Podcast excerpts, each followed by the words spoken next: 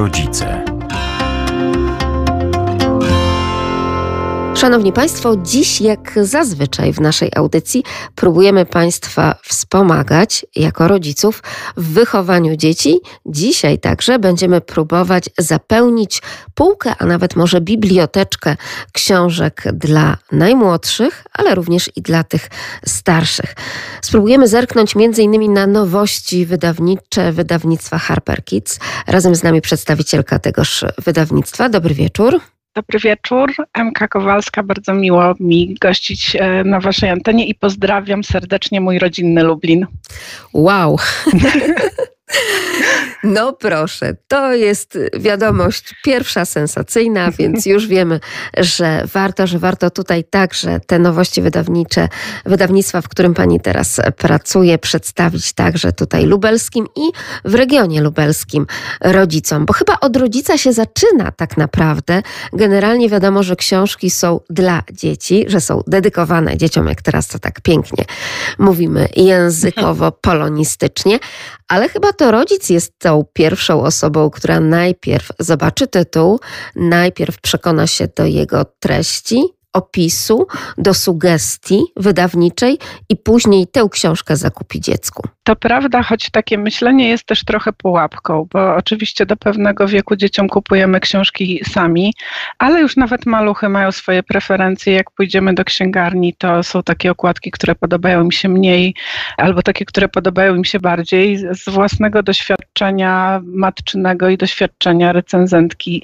książkowej, którą jestem też od wielu, wielu lat, wiem, że uh, często te wybory rodzicielskie i dziecięce nie idą w parze i że często jest też tak, że dziecko pokocha jakąś książkę i bardzo często chce do niej wracać, a rodzice już chcieliby jakiejś zmiany. Natomiast do tej zmiany, zwłaszcza te maluszki, nie jest tak łatwo przekonać.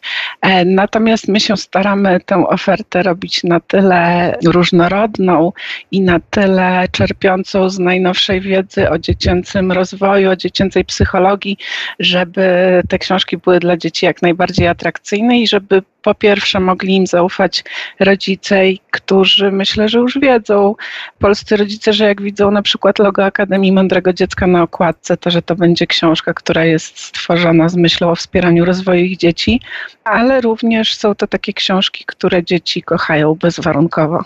Otóż to, my często jako rodzice wpadamy w kolejną pułapkę, bo już o pierwszej tutaj pani powiedziała pani Emilio, w taką pułapkę, że książka ma też przekazać jakąś wiedzę, ma być ten element edukacyjny. A przecież my sami, jako dorośli czytelnicy, korzystamy z książek przede wszystkim także dla zabawy, dla rozrywki, dlatego, żeby przeżyć jakąś przygodę, prawda, jako czytelnik. I dziecko nasze też tak lubi. Oczywiście, że tak i skoro wywołała Pani ten temat, to ja opowiem może o naszych nowościach, które za chwilę będą właśnie dosłownie pół godziny temu, jakby z myślą o tej audycji przyjechały pierwsze takie próbne egzemplarze do nas z drukarni. Seria Czytam sobie, która jesienią obchodziła swoje dziesięciolecie.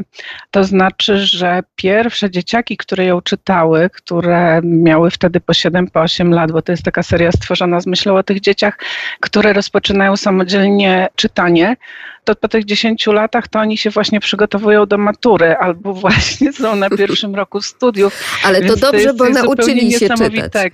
Tak, nauczyli się czytać z tą serią i pewnie za lat kilka, kilkanaście będą kupować ją swoim dzieciom.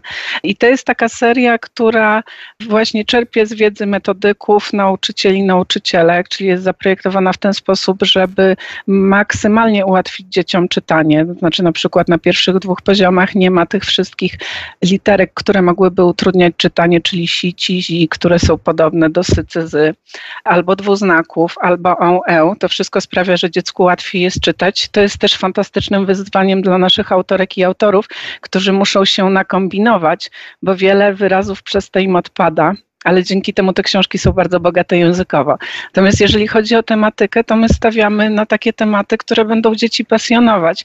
I są tutaj owszem takie podserie, jak na przykład Eko, która rozwija tę świadomość ekologiczną, albo Fakty, gdzie są e, historie z życia wzięte, czy po prostu jakieś historia. opowieści historyczne, czy biografie, ale mamy też wśród nowości na przykład Wyspę Pirata Protazego Joanny Bednarek i to jest opowieść o pewnym mężczyźnie, który pewnego dnia postanowił po prostu zostać piratem, łupić i grabić a potem spotkał Syrenę, która była bardzo zdeterminowana, żeby pozbawić go wszystkich bogactw, które do tej pory e, zdobył. Nie opowiem, jak się kończy, bo nie chcę za dużo zdradzać, ale to jest taka właśnie opowieść, która jest stworzona po to, żeby dzieci przeczytały coś zabawnego i miały z tego przyjemność. Jest najnowsza książka Zofii Staneckiej na tropie potwora z Loch Ness. Przepraszam Pani e... Emilio, możemy jeszcze chwilkę się zatrzymać e, przy tak. tych poziomach, czytam sobie, mhm, dobrze? Jasne. Bo ja zawsze wychodzę z takiego założenia, że wśród naszych radiosłuchaczy pojawiają się także ci, którzy niejako dorastają wraz ze swoimi mhm. dziećmi do kolejnych poziomów, do kolejnych etapów.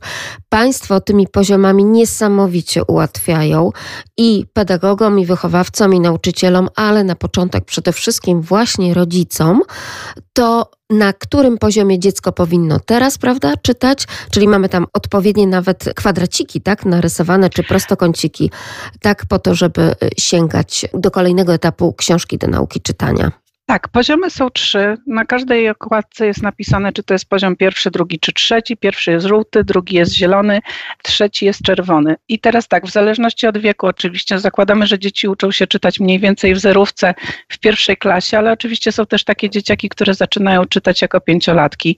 Więc tutaj to już rodzic, ewentualnie nauczycielka, nauczyciel muszą zadecydować, na który poziom dziecko jest gotowe, ale zdecydowanie zaczynamy przygodę od pierwszego poziomu. I te książki są skonstruowane w ten sposób, sposób. Są duże ilustracje. Na każdej stronie tak naprawdę jest tylko jedno zdanie. Dzięki temu dziecku łatwo je przeczytać i też widzi, że bardzo szybko robi postępy. W związku z tym jest w stanie siąść i rzeczywiście za jednym razem przeczytać książkę. Jak już dojdzie do końca, to znajdzie tam dyplom sukcesu i naklejki, więc ma takie rzeczywiście poczucie tego, że coś osiągnęło. Z doświadczenia tak? własnego wiem, że nasze dzieci z taką radością te naklejki, prawda, przyklejają przyklejają no, sobie tak, nawet, nawet do takiego zeszyciku czytelniczego, tak, w którym swoje postępy w jakiś sposób tam próbują zaznaczyć i jest zazwyczaj taki dylemat, kiedy książka jest z biblioteki, czy ja na pewno mogę odkleić tę naklejkę. w tej serii czytam sobie. Nie wiem, jak podchodzą do tego bibliotekarki i bibliotekarze, pewnie trzeba byłoby pytać, ale rzeczywiście tak jest. Mój osobisty syn miał taki system, że jeżeli książka wyjątkowo mu się podobała, to on wtedy jedną z tych naklejek naklejał na okładkę. Ale teraz na przykład prowadzi właśnie taki dzienniczek, ponieważ w klasie mają takie wyzwanie też wokół czytam sobie i prowadzą dzienniczek lektur i tam oceniają gwiazdkami, co, co, co najfajniejsze, a co się trochę mniej podobało. Także rzeczywiście to jest taka seria, która angażuje która zachęca do tego, żeby czytać coraz więcej, coraz więcej i w którymś momencie dziecko czuje, że jest gotowe na ten kolejny poziom, czyli ten, który ma troszkę więcej tekstu, trochę mniejsze, ale nadal kolorowe ilustracje, nadal nie ma tych trudnych dźwięków, więc cały czas jest to książka przyjazna dzieciom. No i zanim dzieci się obejrzą, to są gotowe na poziom trzeci. To już są takie konkretne opowiadania ze wszystkimi polskimi literami, ale nadal w wygodnym dla dzieciaków formacie i w takiej tematyce, która wiemy, że dzieci interesuje. Niesamowite jest też to, że dzieci naprawdę mają ochotę dowiadywać się tego wszystkiego, co Państwo tutaj i autorzy, no przede wszystkim prezentują temu małemu czytelnikowi. Chociażby historia o psie, o psie, który miał na imię pies, psie marszałka Piłsudskiego, prawda? To jest coś, co też tak nam rodzinnie zapadło w pamięć, ale też historia o balu przebierańców z makulatury, z jakichś, prawda, odpadków, czyli taki recycling w wydaniu przedszkolnym. Bardzo ciekawe historie, ale te historie to zasługa tego, iż Państwu udało się zaprosić do tej serii tak naprawdę chyba wszystkie, większość czy wszystkie nazwiska topowe pisarzy dziecięcych w Polsce. No zdecydowanie większość e, najpopularniejszych pisarek i pisarzy literatury dziecięcej, ale nie tylko, bo z nami współpracują też autorzy i autorki, którzy na co dzień piszą dla dorosłych, a czasem dziennikarze, dziennikarki, publicyści. Na przykład w tej najnowszej odsłonie będzie spotkanie z filozofią, które napisał Tomasz Stawiszyński. Także po prostu swoją dziedzinę przekłada na ten język dziecięcy. Wspomniała Pani o psie, będzie kolejna psia historia wakacji Adelki. To będą wakacje, na których pies się pojawi. Z biografii tym razem nie psa marszałka, ale jest Fryderyk, na którego wiem, że bardzo czekają, zwłaszcza nauczyciele w szkołach, bo to takie cudowne wprowadzenie do biografii naszego wielkiego artysty. No i na tropie potwora Loch Ness, która osobiście chyba moją ulubioną jest z tej odsłony, taką przygodową książką o tym, jak to dzieci postanowiły sprawdzić, czy w jeziorze rzeczywiście potwór mieszka. Też idealna na wakacje zresztą. I tutaj poza książką przygotowali Państwo coś niesamowitego właśnie dla tych grup społecznych, które już tutaj wymienialiśmy, czyli tak, rodzice, nauczyciele, bibliotekarze, ale też na przykład dziadkowie, czyli warto wejść na stronę www.czytamsobie.pl, bo tutaj mamy po prostu niemalże taki swoisty instruktaż tego, w jaki sposób możemy z tych książek razem z dziećmi korzystać. Tak, my staramy się tam publikować informacje i podpowiadać różne pomysły na to, jak dzieciom podsuwać książki, jak poruszać z dziećmi pewną tematykę, jak wspierać dzieci w szkole, w domu. To wszystko jest na naszej stronie. Są tam też również materiały do pobrania przez nauczycieli, scenariusze zajęć, które są e, napisane na podstawie naszych książek, ale też na przykład zawieszki na drzwi w domu, czy tam sobie nie przeszkadzać. Także wszystko to można na stronie znaleźć. Także rzeczywiście widzimy, że dzieci z tą serią są bardzo związane, a również doceniają ją pedagodzy i no mamy nadzieję, że kolejne roczniki dzieci będą ją kochać równie mocno jak te, które, które już się wychowywały na niej. Ale my mamy jeszcze coś dla dzieci, które zaczynają czytać samodzielnie i to jest coś takiego, co zachęci do czytania te wszystkie dzieciaki, które ciężko oderwać od komputera, ponieważ mamy serię tryb czytania, a jak ktoś ma dziecko, które gra w Minecraft i słyszy tryb, to od razu gdzieś zaczyna mu dzwonić, ponieważ to są książki, które zachęcają do czytania, które też są takie cieniutkie i tekstu mają mniej więcej tyle, powiedzmy, ile poziom drugi czytam sobie, ale wszystko się odbywa w świecie Minecrafta. Więc dla młodych graczy i graczek to jest coś naprawdę niesamowitego, żeby móc sięgnąć właśnie po takie książki, w których spotkają swoich ulubionych bohaterów i bohaterki i te wszystkie moby, które znają ze świata podstawowego. Czy czcionka w tych książkach jest też Minecraftowa?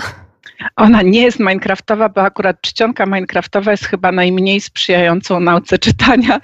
Także tak, poza tytułem na okładce, poza tytułem na okładce to jest taka naprawdę przyjazna, bezszeryfowa czcionka, duże odstępy między liniami tego tekstu, też tylko kilka linijek na, na rozkładówkę, więc łatwo się je czyta zdecydowanie, nie tak jak Minecraft.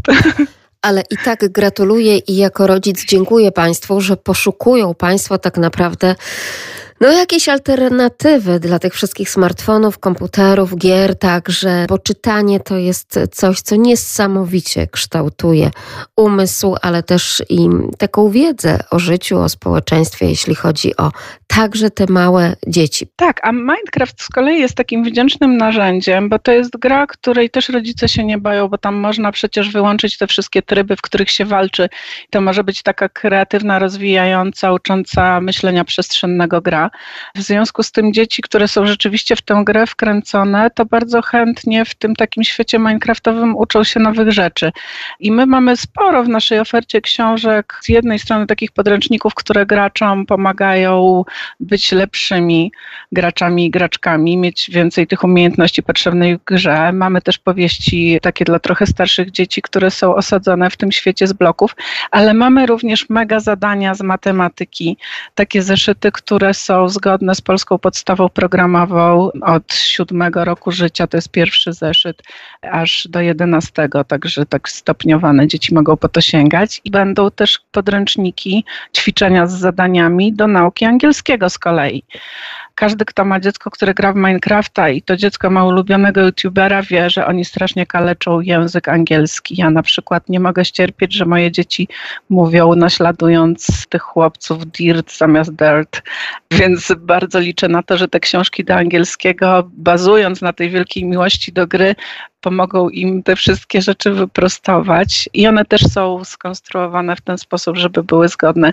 z tą polską podstawą programową, odpowiednio dostosowane do wieku, więc również tego można się w Minecrafcie uczyć. Niesamowite to jest zupełnie. Ja nadal trochę się czuję zagubiona w tym świecie jako mama, ale im dalej w las, tym większy widzę potencjał.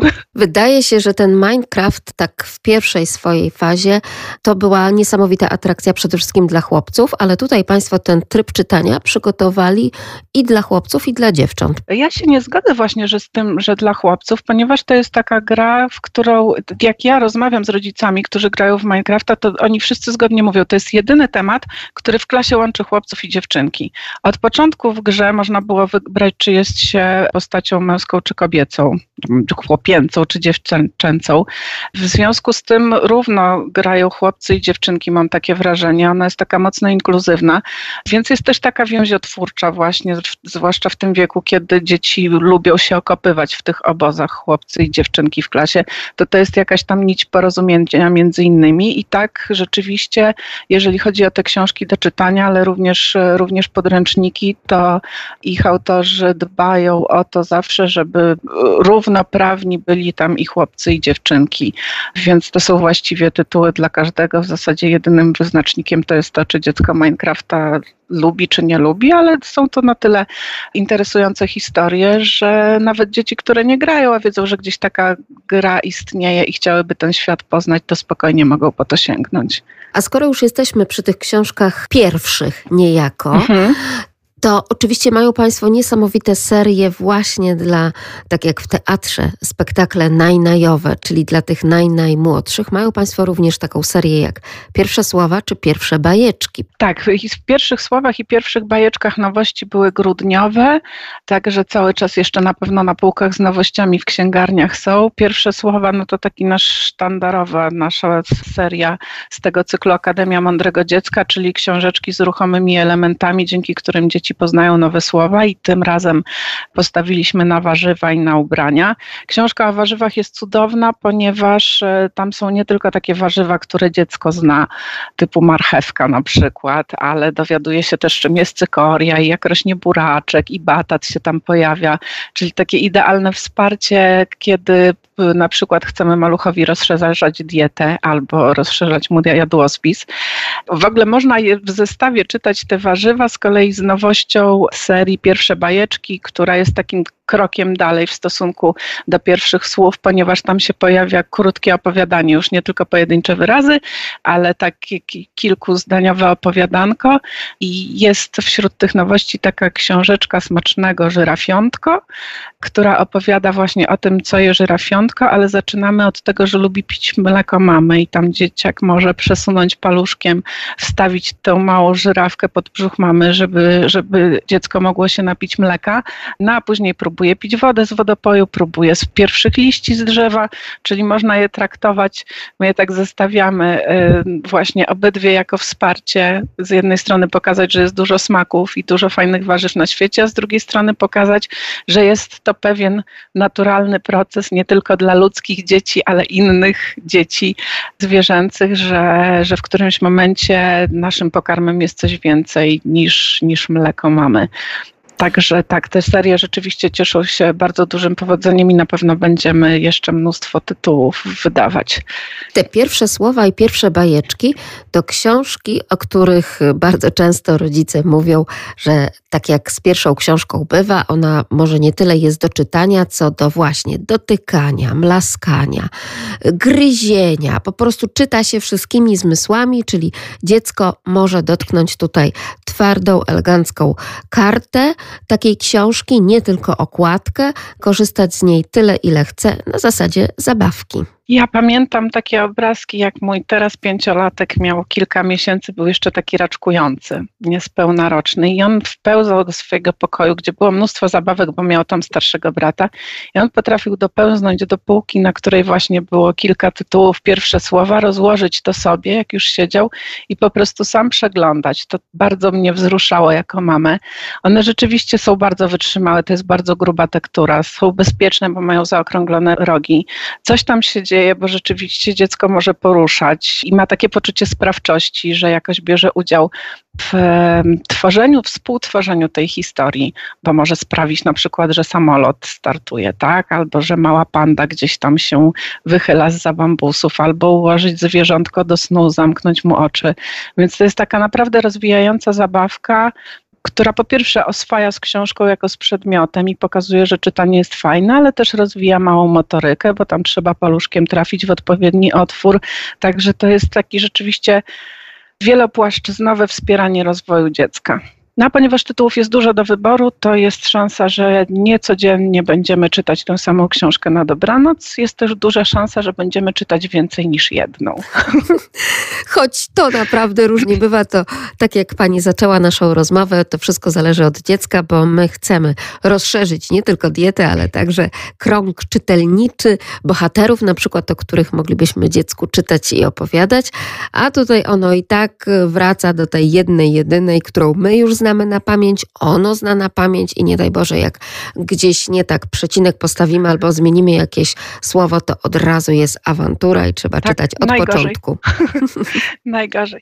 Tak, Akademia Mądrego Dziecka to jest w ogóle taka seria, która pokazała nam też trochę w trakcie tych ostatnich lat, jak nad nią pracujemy, że w zasadzie każdy zmysł dziecka jesteśmy w stanie zaangażować do lektury, bo w ramach tej serii mamy też książki, które pachną i nie pachną o. papierem, choć wiadomo, że zapach książki to najpiękniejszy zapach świata, tylko one mają takie strony zapachowe, które są stworzone trochę tak jak Państwo mogą kojarzyć zapachy w katalogach e, z kosmetykami. Jak chcemy sobie powąchać, jak pachną perfumy, to pocieramy stronę i czujemy zapach. I w tych książeczkach są różne produkty żywnościowe, są owoce, są warzywa, jest czosnek, jest pieczony kurczak, ale też na przykład jest zapach morskiej fali albo jakichś kwiatów z ogrodu czy kubka ciepłego kakao.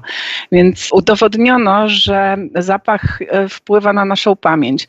Znaczy, jeżeli wprowadzimy dodatkowy bodziec, ucząc dziecko, kiedy poznaje nowe słowa, to ono jeszcze jedną rzecz jest w stanie skojarzyć z, z nauką tego wyrazu, czyli pamięta nie tylko, nie tylko słowo, jak brzmi, nie tylko obrazek, który widzi, ale jeszcze dodatkowo y, pamięta zapach na przykład jabłka, więc rzeczywiście szybciej się uczy. No a poza tym jest to świetna zabawa, która daje duże pole do popisu i super się też sprawdza, kiedy dzieci są w takim okresie neofobii i nie chcą próbować za bardzo nowych smaków. I jak coś ląduje na talerzu, to czują się przez to zagrożone, a tutaj mogą w komfortowych warunkach powąchać na przykład ten nieznany owoc i nie bać się, że to ktoś zaraz będzie kazał im jeść. Moje dziecko na przykład w ten sposób powąchało i zapragnęło spróbować porzeczek z taką książeczką. Także jest to coś, co rzeczywiście też można wykorzystać. No i mamy książki dźwiękowe. Zanim, zanim no. Pani Emilio przejdzie Pani do tych mhm. książek dźwiękowych, bo książki dźwiękowe, właśnie o tym miałam powiedzieć, czyli tak, obrazkowe, dźwiękowe mhm. już znamy, ale tym zapachem kompletnie mnie Pani zastrzeliła. Jeszcze widocznie nie było tych książek, kiedy moje dziewięciolatki, obecne bliźniaczki były malutkie. To jest coś niesamowitego. Pani tutaj powiedziała o tych katalogach, w których pocieramy i pod wpływem ciepła uwalnia się ów zapach perfum czy innego kremu. Natomiast mi skojarzyło się to z, sprzed wielu, wielu lat targami książki artystycznej, tomik mhm. poezji Gałczyńskiego i tam właśnie karta za kartą, zresztą stworzone te wiersze i przygotowane do druku niemalże jak jakiś zielnik, pachniały właśnie niesamowicie łąką pełną kwiatów. Już po tym, że książka do nas mówi, śpiewa nam, wydaje dźwięki, prawda? Tutaj słynne książeczki związane na przykład, nie wiem, z samochodami, wozami strażackimi mhm. i tak dalej, to jeszcze Państwo dodali zapach, czyli absolutnie ogrom zmysłów zaangażowanych do czytania. Tak, i ja przyznam, że też byłam zaskoczona tym pomysłem, jak on się tutaj najpierw pojawił, no bo jak to książka powinna pachnieć książką, wydawałoby się, prawda? Ale jeżeli dziecko ma już do książki zaufanie, to rzeczywiście wykorzystanie całego potencjału, który teraz dają nam różne nowe technologie i technologie w druku, wydaje mi się jak najbardziej uzasadnione i widzę, że rodzicom się bardzo ten pomysł podoba i nawet jak się nie zorientują, że ta książka pachnie, padnie hasło książka zapachowa, to od razu wszyscy chcą zobaczyć, chcą dotknąć, chcą powąchać. Dorośli też. Rzeczy, tak, dorośli też, zdecydowanie tak. To jest coś takiego, co rzeczywiście bardzo nas bawi, zwłaszcza, że te zapachy są intensywne, są takie przyjemne, bardzo naturalne w tej chwili wszystkie te farby mają wszelkie możliwe atesty, są bezpieczne i dla dzieci, i dla środowiska, więc tutaj nie ma żadnego ryzyka. Są bezpieczne dla alergików, tak, a produkt sam w sobie nie zawsze jest, więc to też jest tak takie wsparcie powiedzmy dla rodziców dzieci, które są podejrzewane o alergię i nie chcieliby, żeby było gdzieś blisko jakiegoś owocu, który potencjalnie może zrobić mu krzywdę, no a książka nie zrobi. Powtórzmy, w jakiej serii możemy znaleźć te książki zapachowe? Moja pachnąca książeczka z kolorami się to nazywa. Pięknie. Moja pachnąca książeczka z kolorami, czyli pełna kolorów, ale także tych zapachów. A książki dźwiękowe? Książki dźwiękowe to jest kolejna rzecz, w której się zakochaliśmy i mamy już trzecią serię, tak naprawdę, to, czy trzecia seria czeka na premierę, ale mamy bajki dźwiękowe, takie troszkę mniejszo formatowe książki i w tej serii jest pięć klasycznych bajek, Aladdin, Czerwony Kapturek na przykład, ale jest też zupełnie nowa opowieść, która nazywa się Mały Smok i Emocji Tłok. I to jest taka książka, która pokazuje dzieciom, jak można reagować na różne emocje, a jej zadaniem jest, żeby pokazać, że jakoś zareagować trzeba i czasem trzeba coś wykrzyczeć, wyrzucić z siebie, bo dzięki temu jesteśmy zdrowsi psychicznie. Ja mogłabym teraz włączyć fragment tej książki. Możemy spróbować na przykład smok, który staje się bardzo zły.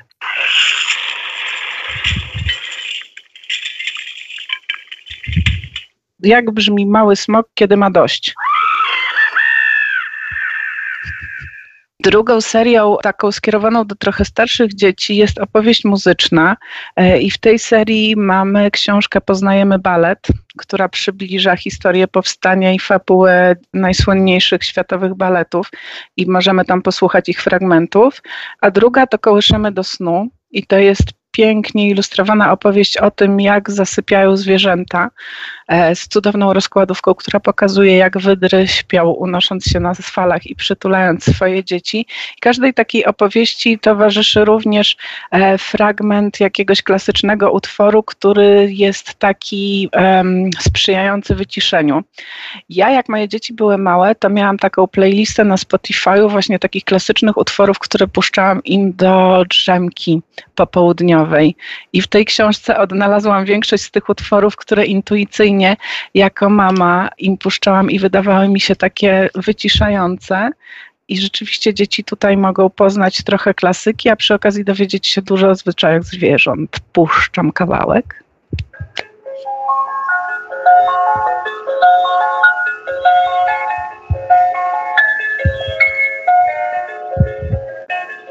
Mam nadzieję, że z Warszawy do Lublina ten dźwięk dobrze dolatuje i słychać, że to nie jest muzyka jakaś taka z syntezatora, tylko to są melodie, które są nagrane przez prawdziwe orkiestry symfoniczne, więc one rzeczywiście mają bardzo dużą jakość.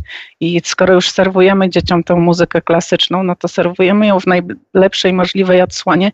To samo dotyczy zresztą tych bajek dźwiękowych. Tam te wszystkie dźwięki są nagrane w studiu przez orkiestry, przez aktorów, co sprawia, że ta książka staje się takim słuchem słuchowiskiem jest taka bardzo bogata i te dźwięki są takie czyste i atrakcyjne i to są prawdziwe instrumenty, więc to też jest jakaś wartość.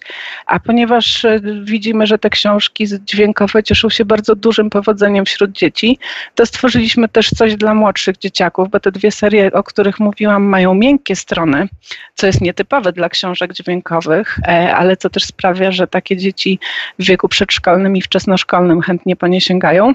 A dla trochę młodszych mamy cztery książeczki nowe. One niedługo będą na rynku, nazywają się Zabawy z dźwiękiem i to są opowieści na przykład o piratach, albo o starcie rakiety, albo o lwie, e, albo o leniwcu, który musi się pośpieszyć. I tutaj są takie otwory, w które dziecko musi włożyć rączkę i na przykład jeżeli mamy piratów, to tutaj słychać pluski wody, szum wody,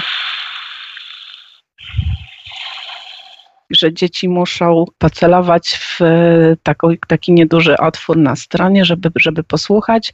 Mają ikonki na stronach, które pokazują, jaki dźwięk jest do której rozkładówki przypisany, więc też znowu to dziecko bierze ten aktywny udział w czytaniu i ma wpływ na to, jak brzmi w tym przypadku historia. Że może poczekać, aż rodzic, babcia, dziadek, niania przeczyta fragment historii, a później nacisnąć na finał właśnie i wydobyć z książki odpowiedni dźwięk. Są tutaj też śliczne, takie radosne ilustracje, bardzo kolorowe, ale te kolory są takie stonowane, nie męczące dziecięcego wzroku. W żadnym innym medium, jak właśnie w radiu, które to radio kocha dźwięk, to właśnie tu rodziły się przecież słuchowiska, także i słuchowiska dla dzieci. Nie brzmi tak pięknie ta promocja tych książeczek, o których pani teraz tutaj opowiada, czyli książeczek dźwiękowych. Pod jakimi tytułami, pod jaką serią je znajdziemy?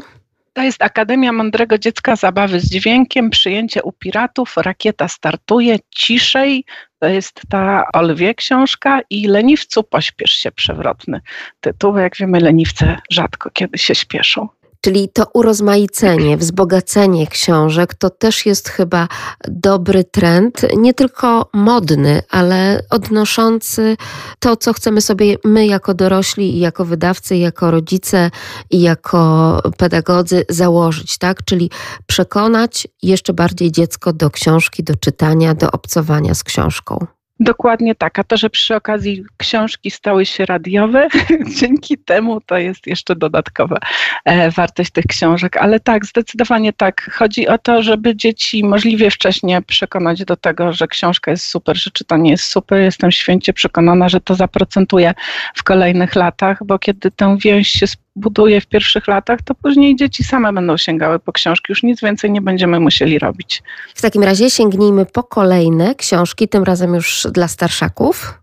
Skoro już jesteśmy przy Akademii Mądrego Dziecka, ta Akademia Mądrego Dziecka rozwija się i rośnie razem z dziećmi. I oprócz tych książeczek dla najmłodszych mamy też serie przeznaczone dla starszych przedszkolaków i dzieci w wieku wczesnoszkolnym.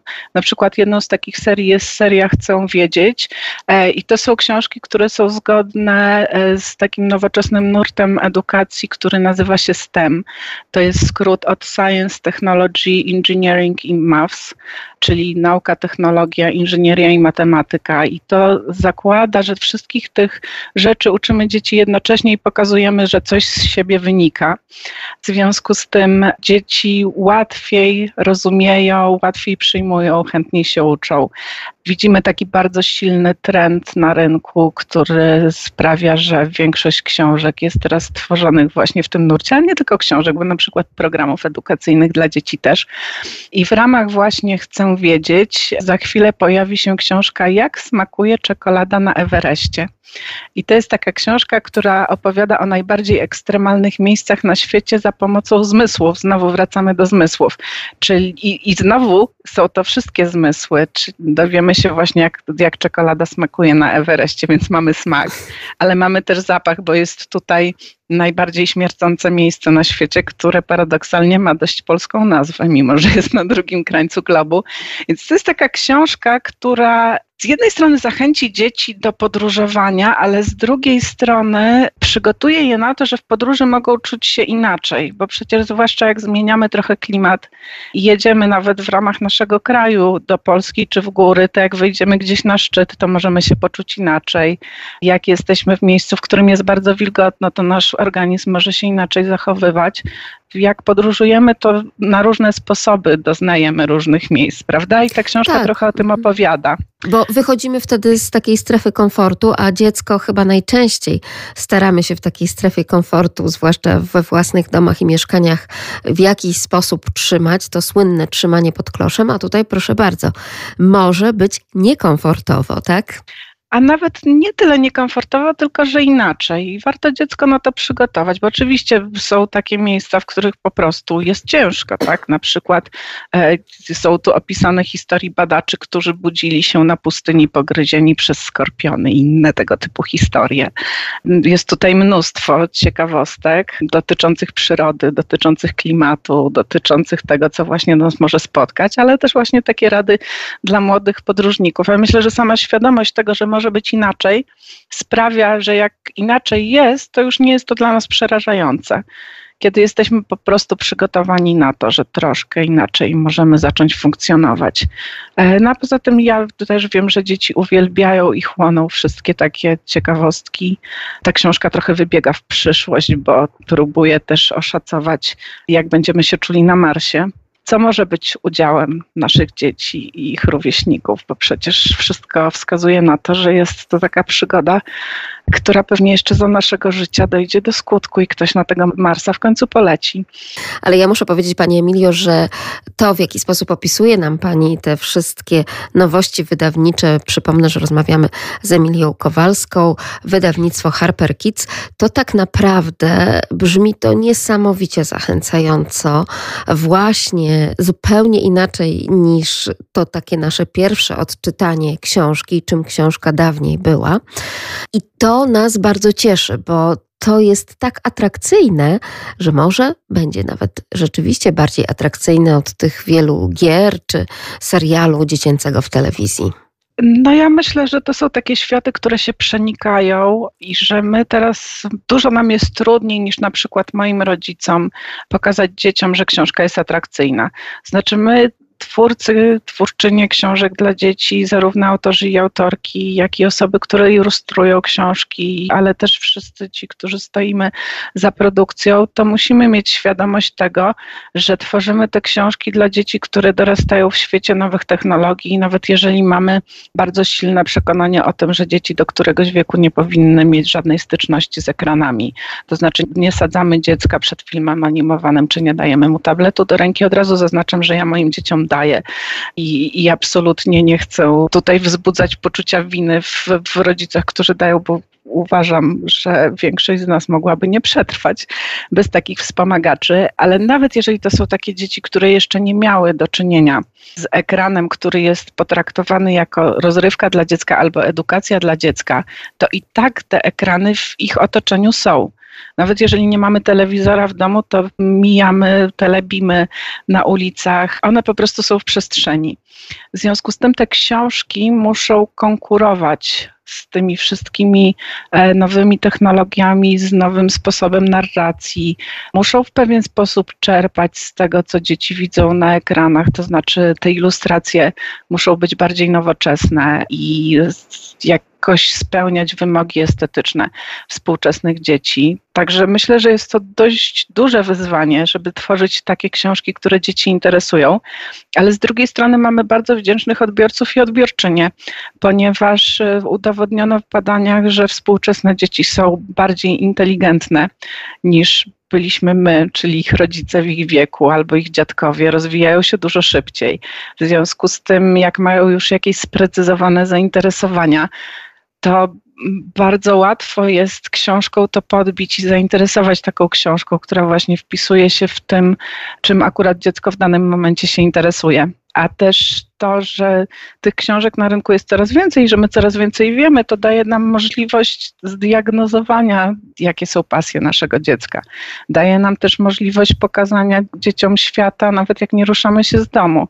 Jedną z naszych nowości na przykład jest Świętuj z nami i to jest bardzo taka kolorowa książka, również z tej serii Chcę wiedzieć, która pokazuje, jakie święta są obchodzone w, w różnych miejscach na świecie. Opowiadają o tym dzieci tam mieszkające W związku z tym dzieci mogą tak naprawdę nie ruszając się z domu, liznąć tego świata, który dla mnie, jak byłam w wieku moich dzieci, był zupełnie nieosiągalny, bo po prostu nie było, nie było takich książek, nie było tylu mediów, które pozwoliłyby mi zobaczyć, jak wygląda, nie wiem, karnawał w Wenecji na przykład, albo święto Diwali.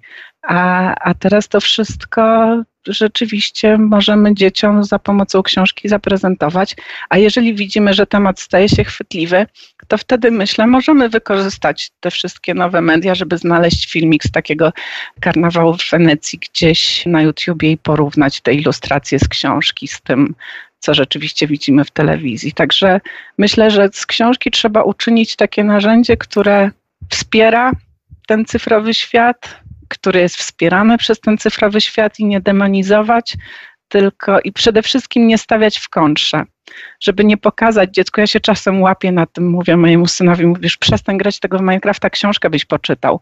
Ale nie, no nie, nie o to chodzi. Nie chcę przedstawiać książki jako alternatywy dla tego świata, w który on jest wciągnięty, tylko chcę pokazać, że te światy są równie atrakcyjne, tak? Że to nie musi być coś za coś.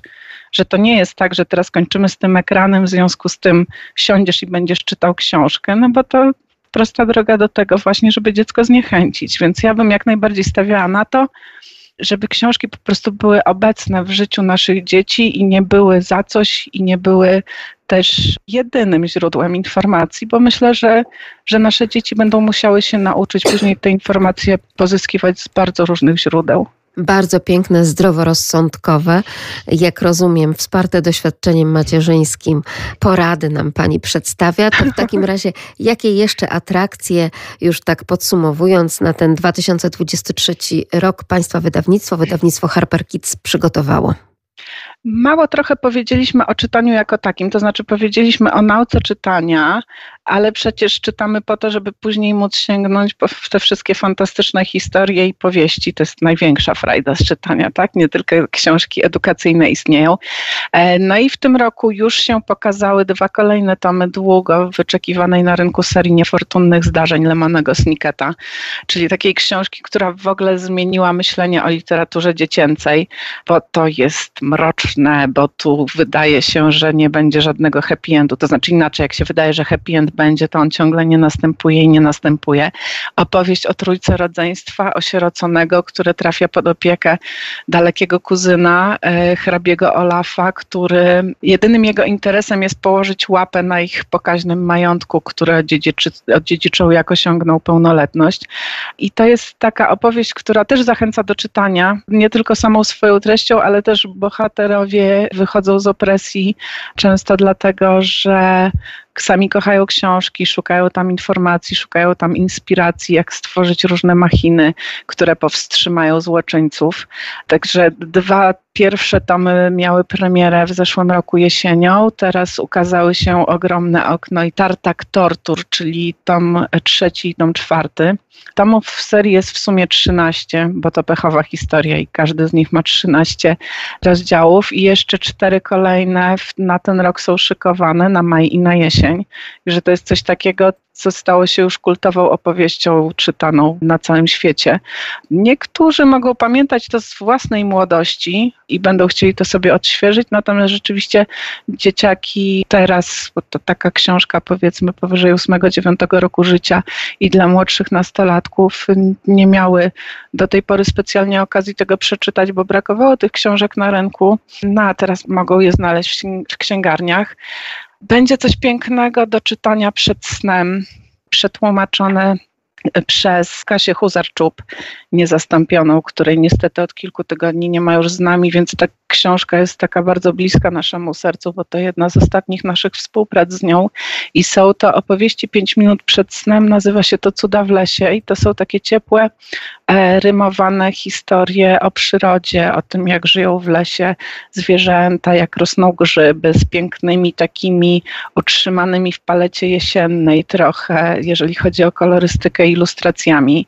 Także to miłe czytanie krótkich opowieści na dobranoc, rymowane, więc tak takie kojące i łatwe do czytania dla tych rodziców, którzy dopiero zaczynają sami czytać na głos, to zawsze łatwiej zacząć od, od tych rymowanych opowieści, ale też z taką porcją wiedzy przemyconą w trakcie poznawania historii zwierzątek. Będzie nowa seria znana na świecie jako Food Group, a u nas będzie się to nazywać Smaczna Banda i Emocje. Takie książki pierwsze nasze tytuły Wzorowe Jajo, a drugi to Niesforne Ziarenko, które też wspierają dzieci emocjonalnie. Wiem, że wielu rodziców szuka takich książek, które opowiadają o emocjach, bo ja osobiście jestem zdania, że radzenie sobie z emocjami, identyfikowanie emocji to jest to, czego powinniśmy dzieci uczyć i jak tego nauczymy, to sobie zresztą w życiu dadzą radę. Więc to też bardzo polecam Państwa uwadze. No i leży też przede mną egzemplarz sygnalny historii naturalnej syren. To jest już trzecia książka z takiej serii. E, wcześniej mieliśmy Wróżki i Historię Magii.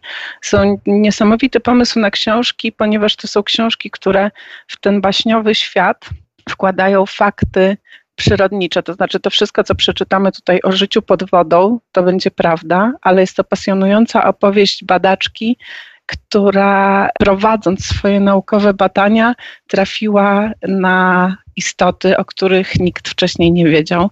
I ona opisuje właśnie w jakich częściach świata, jakie żyją syreny, jak wyglądają, e, jakie są ich zwyczaje. To trochę tak wygląda jak takie stare płótnem powlekane jakieś dzienniki z podróży czy dzienniki naukowe. Pięknie wydane ze srebrnymi brzegami kartek, idealne na prezent. I to jest taka książka, która się pojawi mniej więcej wtedy, kiedy w kinach będzie mała syrenka. W związku z tym, jak będzie niedosyt po filmie, po którym też sobie dużo obiecujemy, bo wszystko wskazuje na to, że to będzie bardzo ciekawa produkcja, no to będzie można ten świat syren pociągnąć właśnie e, sięgając po taką bajkową opowieść w trochę innym wydaniu i trochę rozszerzającą to uniwersum. I w myśl tego, o czym pani mówiła, że tak naprawdę książka to jest ten pierwszy impuls do przejścia do innych światów, czy to filmowych, czy świata gier i tak dalej, i tak dalej. Ale też zauważyłam, że powracają państwo do muminków. Ach, no muminki to jest stały, stały punkt naszej oferty. E, muminki są cudowne, ja muminki uwielbiam i ja nawet kiedyś e, pisałam taki tekst i pytałam rodziców o bajki ich dzieciństwa i o to, co oni teraz bez obaw czytają swoim dzieciom. Bo jak sięgniemy po te książki z naszego dzieciństwa, nawet jeżeli je uwielbialiśmy, to się okazuje, że dużo tam jest takich treści, których my wcale dzieciom nie chcemy przekazywać. To znaczy, my już więcej teraz wiemy o tym, jak działa dziecięca psychika. Mamy zupełnie inne modele wychowania i czasami te takie książki sprzed kilkudziesięciu lat okazują się w ogóle w to nie wpisywać. I wszyscy wskazywali Muminki jako te właśnie bezpieczne książki, w których nie ma ma się do czego przyczepić, bo one są takie bliskościowe i sprzyjające dzieciom. I rzeczywiście coś w tym jest, bo ta Jansson przecież wyprzedziła trochę swoją epokę fakt, że to była Skandynawia, więc tam wcześniej myślano e, o prawach dziecka, e, ale ona też była bardzo uważna na potrzeby dzieci. E, I na przykład z takich ciekawostek, jak powstał serial Muminki w Japonii, i Japończycy zrobili postać taty Muminka, który spuścił lanie Muminkowi, to ona zablokowała emisję tego serialu. On nigdy nie użył światła dziennego. Powiedziała, że w jej świecie nie będzie takiej przemocy w stosunku do dzieci. I to widać w jej książkach do dzisiaj.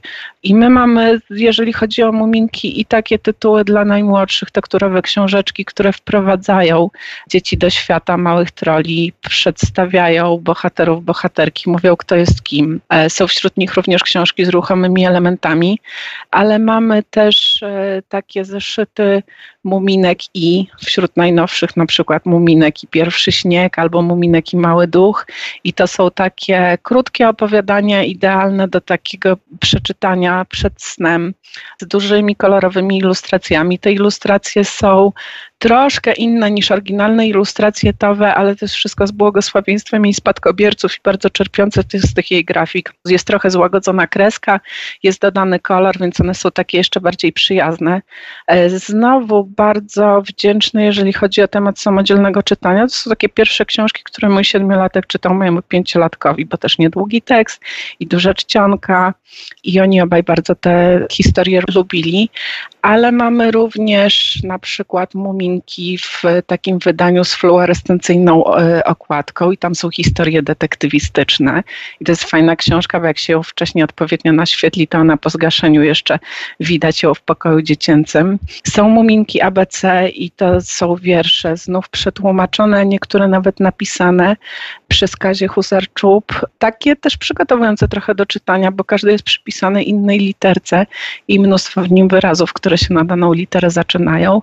Kasia napisała te, które dotyczyły liter, których nie było w oryginalnym alfabecie, czyli tych wszystkich polskich liter, na przykład rzec z kropką, więc stworzyła wersję do tej książki, a mamy nawet słownik e, muminkowy polsko-angielski, więc w zasadzie z muminkami naszymi można przez parę lat na różne sposoby z dziećmi czytać. E, można po nie sięgać na pewno i one będą takim wstępem do poznawania później tych komiksów, które są, były tworzone z myślą o starszych czytelnikach. Już myślę, że z muminkami każdy powinien się zaprzyjaźnić. I możemy te wszystkie książki, tak jak pani zaznaczyła, czytać wszystkimi zmysłami i za tę atrakcję bardzo dziękujemy, czyli mamy i książki obrazkowe, i dźwiękowe, i książki zapachowe, a nawet książki fluorescencyjne. Rzeczywiście tych nowości całkiem sporo. Bardzo pięknie dziękuję za rozmowę. Razem z nami była Emilia Kowalska z wydawnictwa Harper Kids. Dziękuję. Dziękuję bardzo.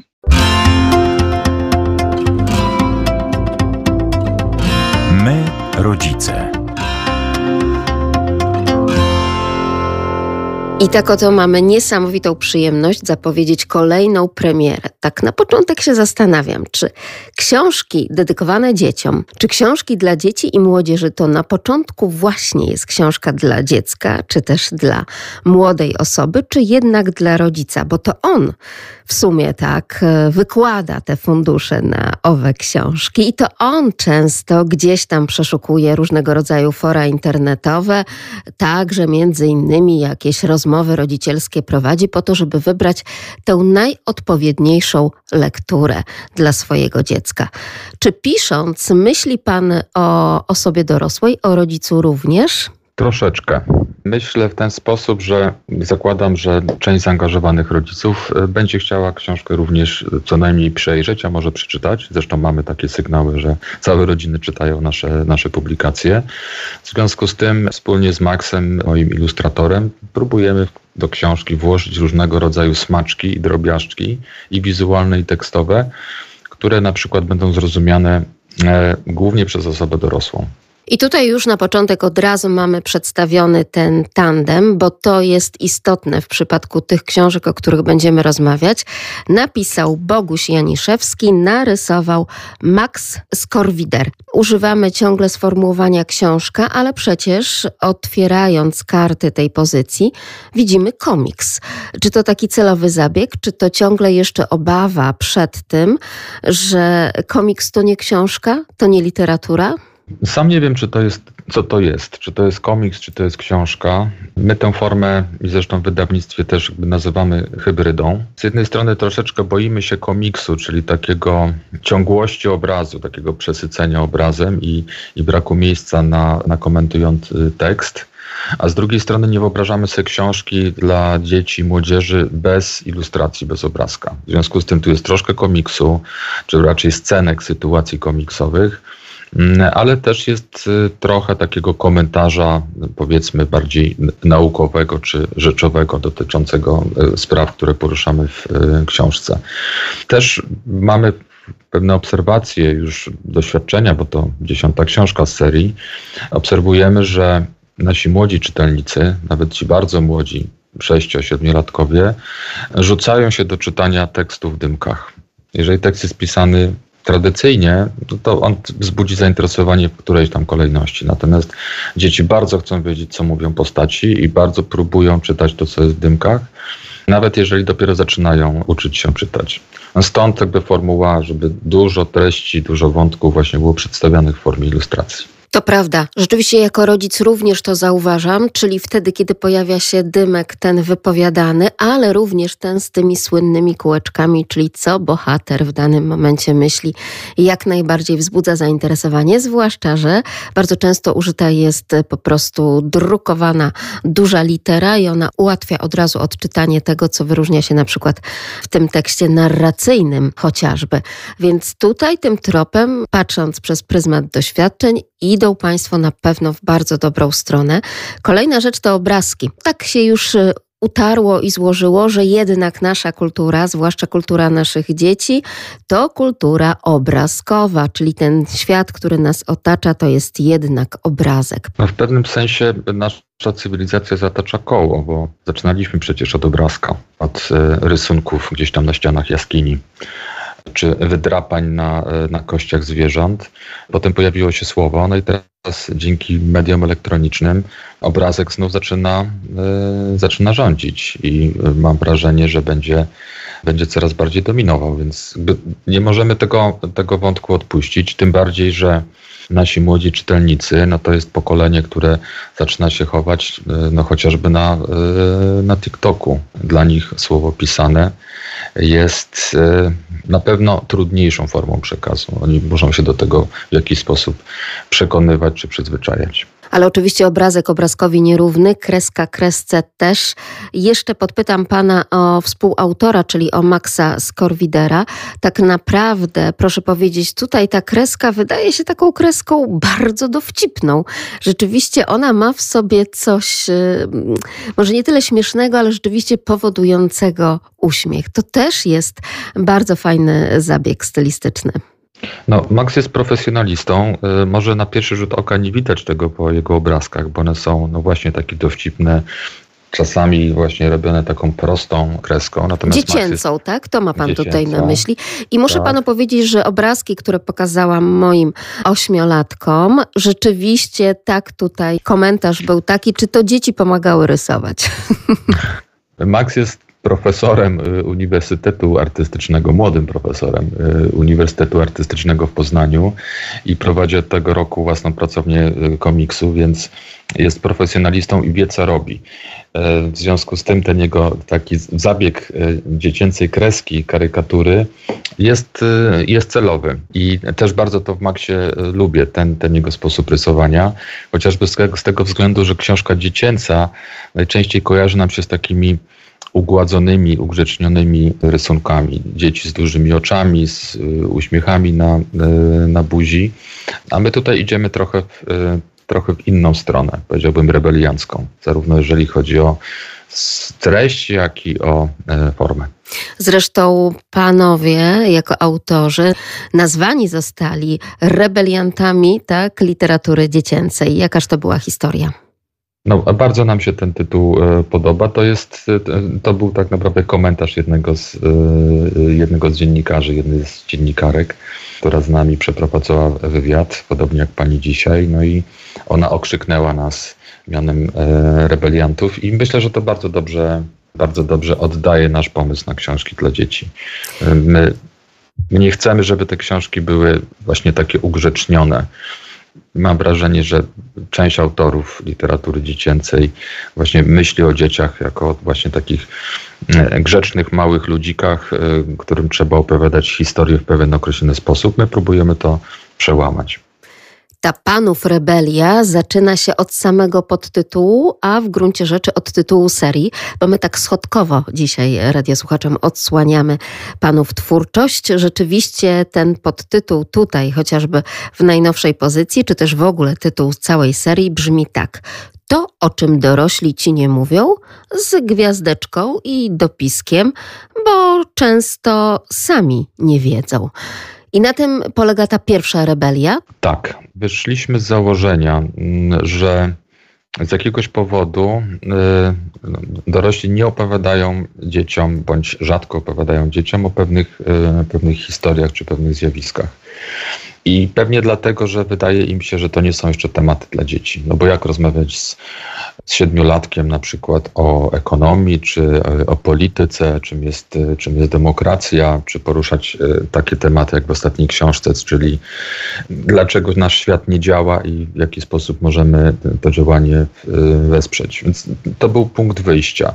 Właśnie zmierzyć się z takimi tematami, które wydają się być nie dla dzieci a z naszej perspektywy są dla dzieci pod warunkiem, że użyje się e, w komunikacji z dzieckiem odpowiedniej formy i odpowiedniego języka, języka dziecka.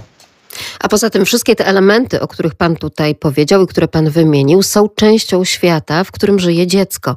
I często trudno jest uniknąć mimo wszystko tych pytań, bo my doskonale jako rodzice, opiekunowie wiemy, że dziecko takie pytania zadaje. No, w sumie cała seria zaczęła się od pytań. Pytał mnie mój wówczas dziesięcioletni syn. Pewnego dnia zaczął interesować się paragonami w sklepach.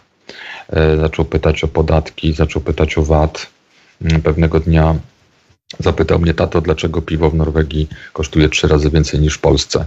To był chyba taki przełomowy moment. Zastanawiałem się później, skąd to piwo i skąd w ogóle takie, e, takie pytanie. No i na bazie tych, e, tych rozmów z moim dziesięciolatkiem e, powstała pierwsza książka z serii, czyli Ekonomia. Stwierdziłem, że chciałbym mojemu, mojemu synowi i też jego rówieśnikom wyjaśnić te podstawowe pojęcia, które, w których oni tak naprawdę się rozwijają i ich młode umysły się kształtują. Muszę panu powiedzieć, że jest mi to szalenie bliskie. Na chwilkę zatrzymajmy się właśnie chociażby przy tej ekonomii, bo wydaje się, że w ostatnich latach e, niejako świat również e, bankowców zaczął zauważać to, że dziecko również dobrze by było włączyć, może nawet nie tyle jako kolejnego klienta i w tę machinę, ale po prostu uczyć go zarządzania tymi zasobami finansowymi, pomóc rodzicom również w tym zarządzaniu.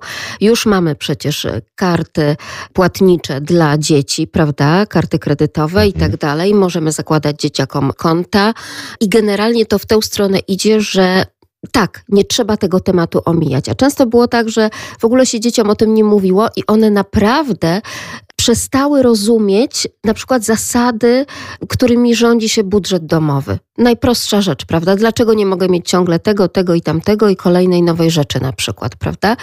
I wtedy takie pochylenie się nad tym paragonem pozwala troszeczkę więcej rzeczy uzmysłowić dziecku. Zdecydowanie, no, albo, albo na przykład dziecko mówi, mamo, no jak to nie masz pieniędzy, no to idź do bankomatu i wypłać. No, przecież to jest takie proste. Nieraz tak. widziałam, widziałem, jak się to robi. Trzeba wyjaśnić, skąd te pieniądze się biorą w tym bankomacie i, i dlaczego czasami może ich, może ich zabraknąć. A to jest bardzo ciekawe też zjawisko właśnie tego rodzicielstwa ostatnich, nie wiem, dwudziestu czy nawet dwudziestu kilku lat, bo przecież zupełnie inaczej z tym pieniądzem, bo z gotówką obcowali na przykład dziadkowie czy pradziadkowie tych naszych współczesnych dzieci. Prawda? To wyglądało zupełnie inaczej. Nawet prosta rzecz tego uskładania za zwrot na przykład, nie wiem, butelek do skupu, makulatury i tak dalej. Moi rodzice często to wspominają i mówią, że tak, jak najbardziej bardziej dziecko powinno e, znać wartość i tego banknotu, i tej monety. No właśnie, a dzisiaj banknoty i monety już powoli odchodzą do, do lamusa i y, dzieci coraz częściej proszą rodziców o, o pieniądze, prosząc po prostu o przelew albo o, o tak zwanego blika. I, I myślę, że to też jest przyszłość naszych dzieci. W krajach skandynawskich praktycznie pieniądz ten tradycyjny, papierowy i monety zaczyna wychodzić z obiegu.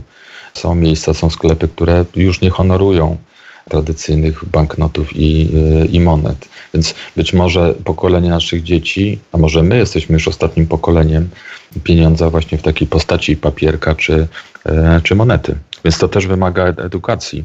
Pieniądz dziś nie ma formy zazwyczaj nie ma formy tradycyjnej, tylko jest y, niewidzialny, jest pieniądzem elektronicznym. No i rzeczywiście takie wirtualne monety, czyli cyfry na ekranie smartfona, trudno jest wytłumaczyć, że mają wartość, tak? I to odpowiednią wartość, zupełnie inaczej niż właśnie ta na przykład srebrna moneta z wieków minionych. Powiedział tutaj pan o swoim dziesięciolatku, tak naprawdę od jakiego wieku, bo padło już też, że nawet dzieci 6-7-letnie sięgają po Państwa książki z serii To, o czym dorośli ci nie mówią.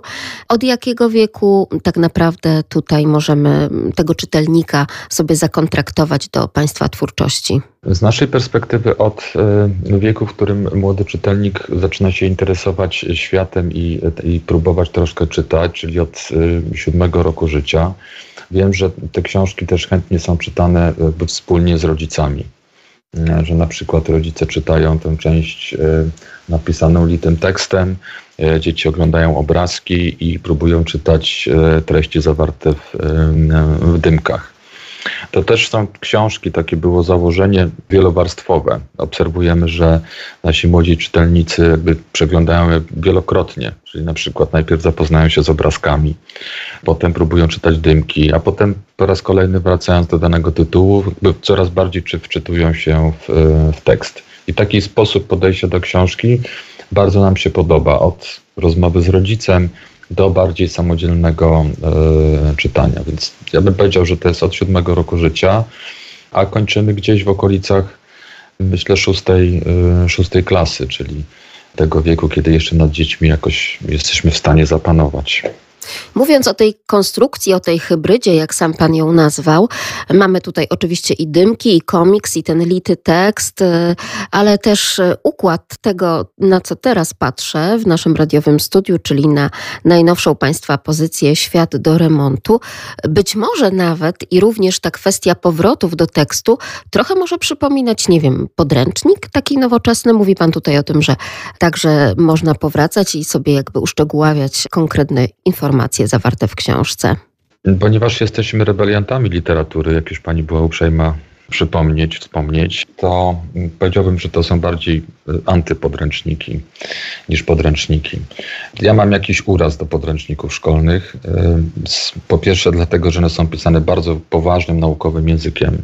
Czasem mam wrażenie kompletnie niezrozumiałym dla, dla dziecka. A po drugie, one są pozbawione poczucia humoru. Zastanawiam się, dlaczego y, podręcznik szkolny nie mógłby być napisany w formie, y, w formie komiksu, nie mógłby być żartobliwy, nie mógłby wzbudzać y, śmiechu u młodego czytelnika, u ucznia. Tym bardziej, że śmiech świetnie jakby wspomaga proces zapamiętywania. W związku z tym z jednej strony poruszamy tematy, które, które czasami o których nie rozmawia się w szkole z różnych powodów, bo nie ma ich w programie, podstawie programowej, ale też trochę rzucamy wyzwanie i próbujemy e, pewne rzeczy opowiadać w zupełnie inny sposób. Wierzymy, że bardziej przyjazny percepcji dziecka i jego rzeczywistości. Tytuł, nad którym się akurat dzisiaj pochylamy, premiera Świat do remontu. Co Panów zdaniem trzeba wyremontować w tym naszym świecie? No niestety bardzo dużo I, i to była nasza główna, e, główna motywacja do napisania tej książki, niełatwej. Bo z jednej strony e, no jesteśmy wyjątkowym e, gatunkiem i nasze umysły wytwarzają zupełnie niesamowite światy. Poleciliśmy na Księżyc, szykujemy się do lotu na Marsa załogowego, tworzymy sztuczną inteligencję, nanoroboty i na tym poziomie rozwoju technologicznego osiągamy nieprawdopodobne sukcesy. Natomiast w tej warstwie, powiedziałbym, społecznej mm, naszych wzajemnych relacji y, idzie nam cały czas bardzo słabo, idzie nam kiepsko. No i to jest, y, to jest temat, który poruszamy w tej, y, w tej książce. Że jeżeli mówię o, o obszarach, o których, w których cały czas nam jakoś nie wychodzi, no to chociażby mówię o mm, ciągle panującym w różnych obszarach świata y, głodzie czy, czy po prostu biedzie. Ale też y, mówimy o mm, stanie naszej planety y, zdewastowanej przez ludzkie śmieci i, i, i problem globalnego ocieplenia. Mówimy też o nierównościach pomiędzy ludźmi, nierównościach pomiędzy E, rasami, religiami, ale też e, nierównościach e, płci, które w różnych krajach różnie się zaznaczają. No, wybrzmiewa też ostatni bardzo mocny wątek, mm, do tej pory w Europie, czy od dawna w Europie nieobecny, czyli wątek wojen. Nie tylko wojny na Ukrainie, ale także temat wielu konfliktów, którym, którymi cały czas żyje, może nie nasz kawałek świata, nie nasza Europa ale inne rejony. I o tym rozmawiamy z dziećmi. Te, te problemy próbujemy przedstawić, naświetlić w żartobliwej czasami formie, chociaż problemy są bardzo poważne. No i też próbujemy troszkę pokazać, jak te problemy można rozwiązywać. To rzeczywiście odpowiedź na wszystkie te pytania, które być może rodziły się przez ten ostatni rok, czyli mamy tutaj ten najgłupszy wynalazek człowieka, wojna, tak właśnie o tym Państwo piszą. Czego szukają uchodźcy? To jest kolejne pytanie i oczywiście odpowiedzi na nie, w tym także w formie obrazkowej. Czy będzie kiedyś taki dzień bez wojen? Tak jakbym słyszała, rzeczywiście to pytanie gdzieś tam zadawane na przykład na lekcji, wtedy kiedy nauczyciele próbowali nakreślić, uspokoić także emocje i atmosferę wtedy, kiedy wybuchła wojna na Ukrainie rok temu. No właśnie, te tematy są, są przerażająco, przerażająco bieżące. E, tak jak wspomniałem, technologicznie jesteśmy fantastycznie rozwinięci, a, a, a społecznie cały czas poszukujemy, próbujemy jakichś rozwiązanie zawsze nam to wychodzi. Książka została zorganizowana wokół czegoś, co nazywane jest fachowo celami zrównoważonego rozwoju. To są cele, które w roku 2015 ogłosiła Organizacja Narodów Zjednoczonych i co ciekawe, wszyscy członkowie ONZ-u, wszystkie państwa należące do ONZ-u pod tymi celami się podpisały i zobowiązały się, że będą te cele realizować. Podpisanie zobowiązań to jedno, a realizacja to jak zwykle drugie. Tak naprawdę, a propos tych organizacji, również ten temat Państwo tutaj podejmują, czyli mamy i ONZ, i Unię Europejską, a nawet FIFA.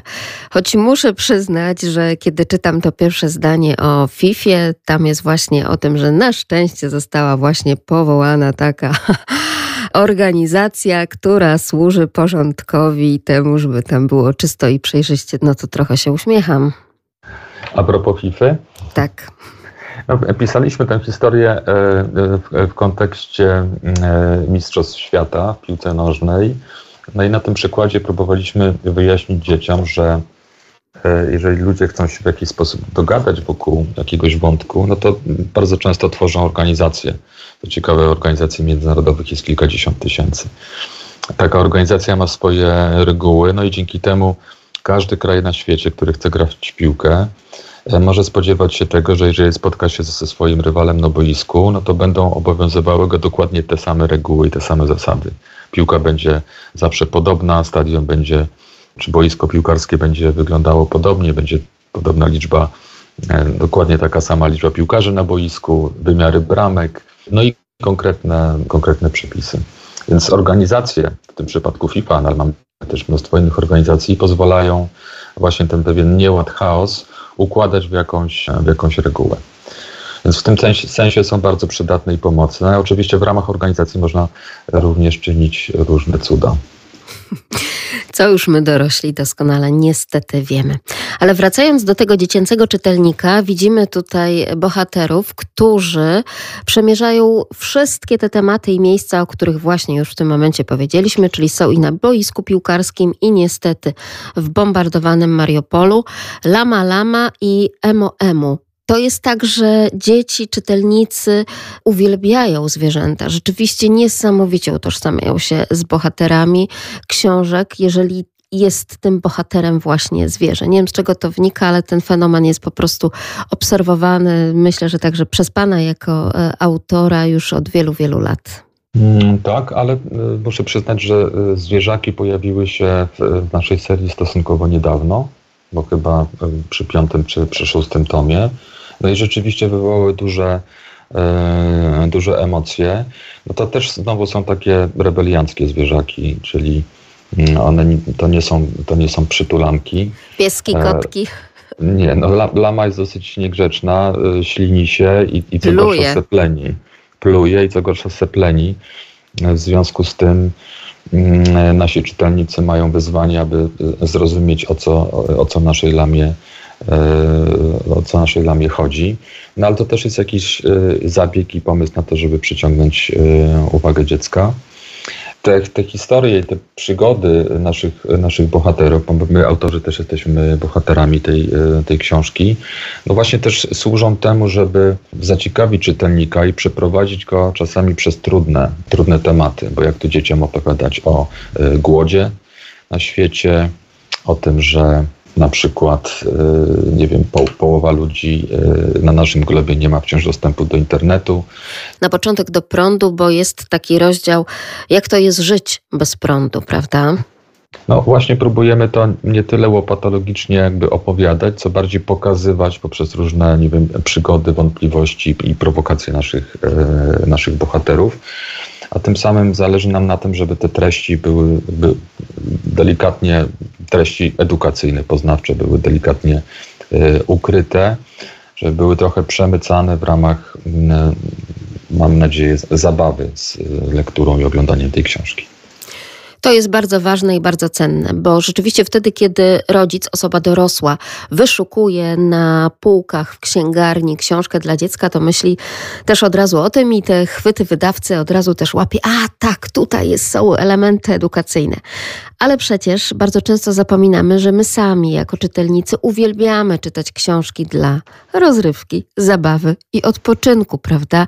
Więc dobrze, że Państwo tutaj na to zwracają uwagę, że jednak ta edukacja i ta kwestia kwestia antypodręcznika, to dobrze, że jest uwzględniona, bo tak naprawdę książka ma też po prostu bawić, to mamy z nią chętnie spędzić czas. No właśnie to jest y, chyba nasza największa radość, jak, y, czytam, jak czytamy komentarze z, od naszych czytelników, y, głównie od rodziców, którzy, którzy piszą nam na przykład, że młody wziął książkę, zamknął się w pokoju nie wychodził przez dwie godziny. Albo nasze książki stoją na półce przy wannie, bo dzieci lubią do nich wielokrotnie sięgać i je przeglądać. No to jest dla nas największa, e, największa radość i nagroda, że to nie jest książka, którą e, wujek czy babcia, nie uwłaczając tutaj wujkom i babciom, mm, dał dziecku i dziecko odłożyły na półkę, tylko jest to książka, która żyje, która, która gdzieś funkcjonuje i towarzyszy dziecku. W książce, którą dzisiaj Państwu zapowiadamy, mamy dodatki specjalne. Dodatek specjalny numer jeden, oficjalna lista spraw do naprawy, napisana po dziecięcemu. I tutaj są takie dobre cele, bo rzeczywiście być może nasunie się temu młodemu czytelnikowi refleksja, czy ja coś mogę zrobić, czy moje działanie tego przykręcania kranu, segregacji śmieci, czy ma sens po prostu. No, zdecydowanie Mam, mam takie wrażenie, że y, ONZ y, chyba nie do końca zadbał o, y, o dzieci, czyli znowu jakby cała para poszła w informowanie czy instruowanie dorosłych i instytucji państwowych, wokół jakich tematów mamy prowadzić naszą politykę, a trochę zabrakło przełożenia tego, przynajmniej oficjalnie, na, na język dziecka.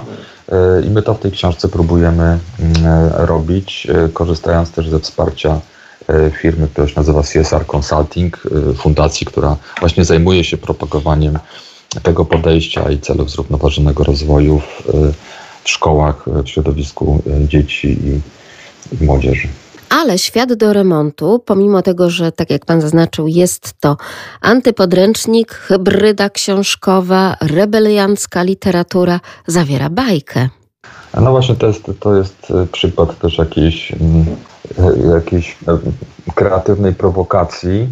Generalnie ta książka jest, jest bardzo, właśnie nie wiem jakiego słowa użyć, no może powiem w ten sposób, no w tym dziesiątym tomie poszliśmy po bandzie, jeśli chodzi o e, formę.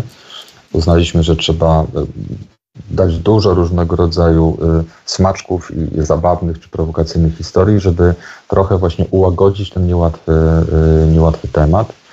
Stąd na przykład dobre rady z mieszkańców innych galaktyk, którzy przeszli przez te problemy, które mamy na, na Ziemi, oczywiście napisane żartobliwym tonem albo e, e, bajka, która mm, urywa się w którymś, e, w którymś momencie i, i nie ma zakończenia, bo nasz, nasza bohaterka nie zdążyła tej bajki skończyć. Zresztą powiem, że zastanawiamy się, jak ten, jak ten wątek niedokończonej historii mm, jeszcze wykorzystać. Być może ogłosimy jakiś konkurs dla dzieci, żeby tę historię samodzielnie dokończyły. Natomiast zwierzęta, bohaterowie tutaj zastanawiają się, czy w kolejnych seriach, bo ta jest dziesiąta jubileuszowa książka, czy w kolejnej serii rzeczywiście nie zostaną wymazani przez rysownika Maxa, czy jeszcze będą występować. I tutaj podczas wywiadu, prawda, z dziennikarzem, czyli sytuacja zastana prawie, że dziś hmm, chcemy napisać razem 100 książek, więc zostało jeszcze 90. To prawda? Mm, tak. E, podobnie jak ONZ, e, stawiamy sobie bardzo ambitne cele, więc, więc czemu nie, skoro udało nam się napisać 10 w tej serii, a jeszcze mamy książki z, z innych obszarów, więc już mamy za sobą bodajże 16 wspólnych tytułów. No więc jeżeli tylko nas zdrowie nie opuści i, mm, i rozum, no to jest szansa, że mm, być może dobijemy do setki. I tematów jest mnóstwo. W takim razie proszę jeszcze powiedzieć te inne obszary tematyczne literatury dziecięcej. Cóż to są za książki? Dlaczego warto, aby autor Bogusław Janiszewski znalazł się w biblioteczkach domowych dziecięcych? Dlaczego warto? Myślę, że warto przede wszystkim dlatego, że śmiem twierdzić, iż te książki są rzeczywiście czytane przez dzieci. Że one nie są tylko y, ozdobą, która gdzieś kurzy się na, na, na półce i ładnie wygląda, tylko są to pozycje, które, które dzieci lubią się e, zagłębiać. No i są to też książki, które wydaje nam się poruszają istotne, bieżące, bieżące tematy. Poprzednia książka e, również prowokacyjna, chociażby już z samego tytułu, bo książka ma tytuł Seks. Opowiada nie tyle o seksie, co bardziej o płci, o fenomenie płci. Porusza również ważkie i poruszane dzisiaj często tematy e, tak zwanej niebinarności płci i próbuję wytłumaczyć e, młodym czytelnikom, o co tym wszystkim chodzi. Ale mamy też na naszej prywatnej półeczce książki poświęcone kryzysowi klimatycznemu, śmieciom i problemem z tym związanym. Próbujemy też edukować młodych czytelników w obszarze ich osobistego rozwoju. Książka Mózg i książka Emocje no to są takie E, nasze, że tak powiem, bestsellery, bardzo lubiane przez dzieci, ale myślę, że też lubiane przez e, dorosłych. Mamy też na półce książkę, która chyba teraz trochę odżyje w e, księgarniach, bo temat jest bardzo na czasie, czyli książkę pod tytułem Sztuczna inteligencja. Jedną z trudniejszych do napisania, przynajmniej z mojej perspektywy, ale myślę, że bardzo przystępnej dla młodego czytelnika. Te tematy odżywają, jeśli chodzi o chociażby sztuczną inteligencję, natomiast kwestia tych pozycji, mózg i emocje, to szalenie pomocna rzecz także dla rodziców. Coraz bardziej zaczynamy sobie troszeczkę uzmysławiać, prawda, że te bunty nastolatków, a przecież już wiemy, że nastolatek zaczyna się od dziesiątego, uwaga, dziesiątego roku życia, a często nawet jeśli chodzi o dziewczynki już od dziewiątego roku życia, to jest kwestia związana również z całą biologią człowieka. Oczywiście, no właśnie próbujemy to e, troszkę pokazać w, w, emocjach, zarysować ten wątek, jak, co tam się dzieje na tym poziomie hormonów i czemu one tak skaczą e, i e, co z tego wynika. Mm, szczerze mówiąc, po mm, dużym zainteresowaniu emocjami rozważamy, żeby w kolejnym tomie wrócić trochę do, E, do tego tematu i przedstawić go w kontekście, e, e, w kontekście dojrzewania. Ale zanim do tego dojdzie, no to przed nami już w maju mm, kolejna książka serii, 11 premiera. No i tym razem znowu temat niełatwy, mianowicie Bóg. O proszę. Rzeczywiście ciekawie i ambitnie.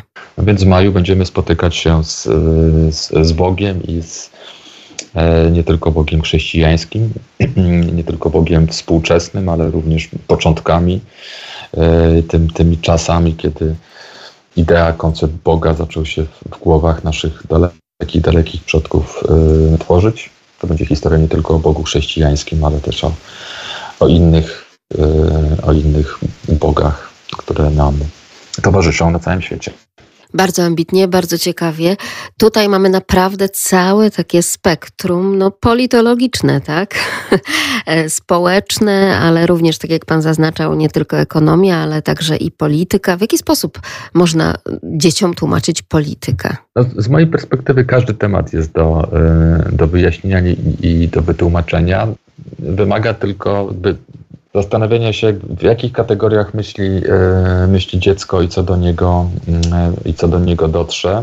Trochę już nie pamiętam, co w tej polityce było, bo to, to, to jest nasza druga książka, ale na przykład próbowaliśmy tłumaczyć e, ideę mm, władzy i przywództwa, korzystając jakby z sytuacji podwórkowych. Czyli na przykład, e, że kiedy, nie wiem, drużyny podwórkowe grają w piłkę i czasami pojawiają się kłótnie, no to warto, żeby pojawił się ktoś, kto potrafi mm, e, rozsądzić, rozstrzygnąć, czy powiedzieć, e, kto w tej całej zabawie ma rację, czyli sędzia. A od sędziego e, piłkarskiego już blisko do instytucji sądów, do państwowości. Więc robimy tak, że szukamy jakiegoś punktu zaczepienia w rzeczywistości dziecka, a potem, mm, potem rozwijamy ten, ten wątek i pokazujemy, jak ta rzeczywistość podwórkowa czy domowa może funkcjonować w szerszym planie czy w rzeczywistości dorosłych. To naprawdę bardzo dobry zabieg, ale przecież ta rzeczywistość dziecka to jest też i rzeczywistość nas, dorosłych. E, czytając z dzieckiem, czy też odpowiadając na jego pytania po lekturze Państwa książek, e, sami możemy niektóre sprawy sobie po prostu poukładać, próbując wyjaśniać dziecku świat, no bo po to też jesteśmy, dopóki ciągle jeszcze to dziecko, także nastoletnie, chce do nas przyjść i zapytać o zrozumienie tego świata, prawda? Myślę, że to jest świetny, y, świetny pomysł i ja bardzo lubiłem, bo mój syn już jest y, y, dorosły, natomiast sytuacja, w której można usiąść z dzieckiem, wspólnie coś przejrzeć, poczytać i zastanowić się, o co tutaj chodzi, albo wspólnie się pośmiać, wydaje mi się w dzisiejszym świecie mediów elektronicznych ważna, wręcz, wręcz bezcenna. To też z przyjemnością i z radością obserwujemy, że te książki z, y, czytają y, dorośli. Nasza, nasza z, agentka, y, ekspertka od rynków zagranicznych y, twierdzi, że na, na przykład w Stanach Zjednoczonych te, ta książka byłaby adresowana jako, jako tak zwany picture book, do dorosłego czytelnika. Też miałam podobne tego... skojarzenie. Właśnie dlatego tak zaczęłam naszą rozmowę od kwestii, kwestii osoby dorosłej. Nie przyszły mi na myśl Stany Zjednoczone, ale to prawda, tam troszeczkę ten infantylizm w postrzeganiu świata i taka, no może nie całego społeczeństwa, ale jednak jakiejś części wytłumaczenia im tak naprawdę głównych zasad rządzących tym światem, to jak najbardziej tutaj by się przydała. Ale chciałam jeszcze powrócić do Pana tej sytuacji, bo tak często często tutaj Pan przywołuje również te sytuacje czytania z własnym dzieckiem.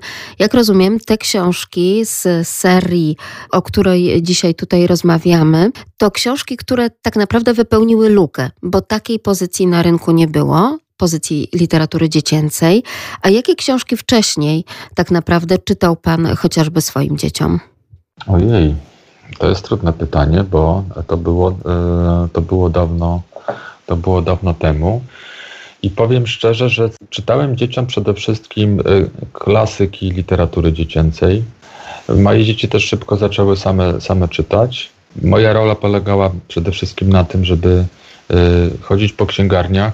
Zresztą uwielbiałem to robić również jakby dla siebie. Lubię kupować książki, czytać książki i szukać takich tytułów, które z mojej perspektywy są przyjazne dla dziecka i, e, i te książki dzieciom podtykać.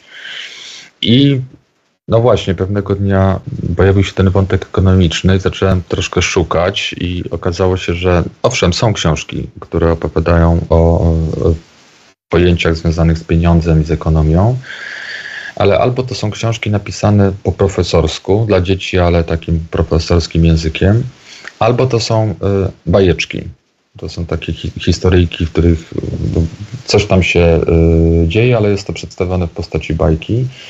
No i wtedy pomyślałem, że brakuje trochę czegoś pośrodku, czyli czegoś, co nie będzie bajką, co będzie jednak literaturą non-fiction, tak to się fachowo nazywa dla dzieci, ale jednocześnie będzie to trochę zabarwione komiksem, żartem, yy, zabawą, czyli będzie tym, co, co nazywamy przynajmniej na własny użytek hybrydą.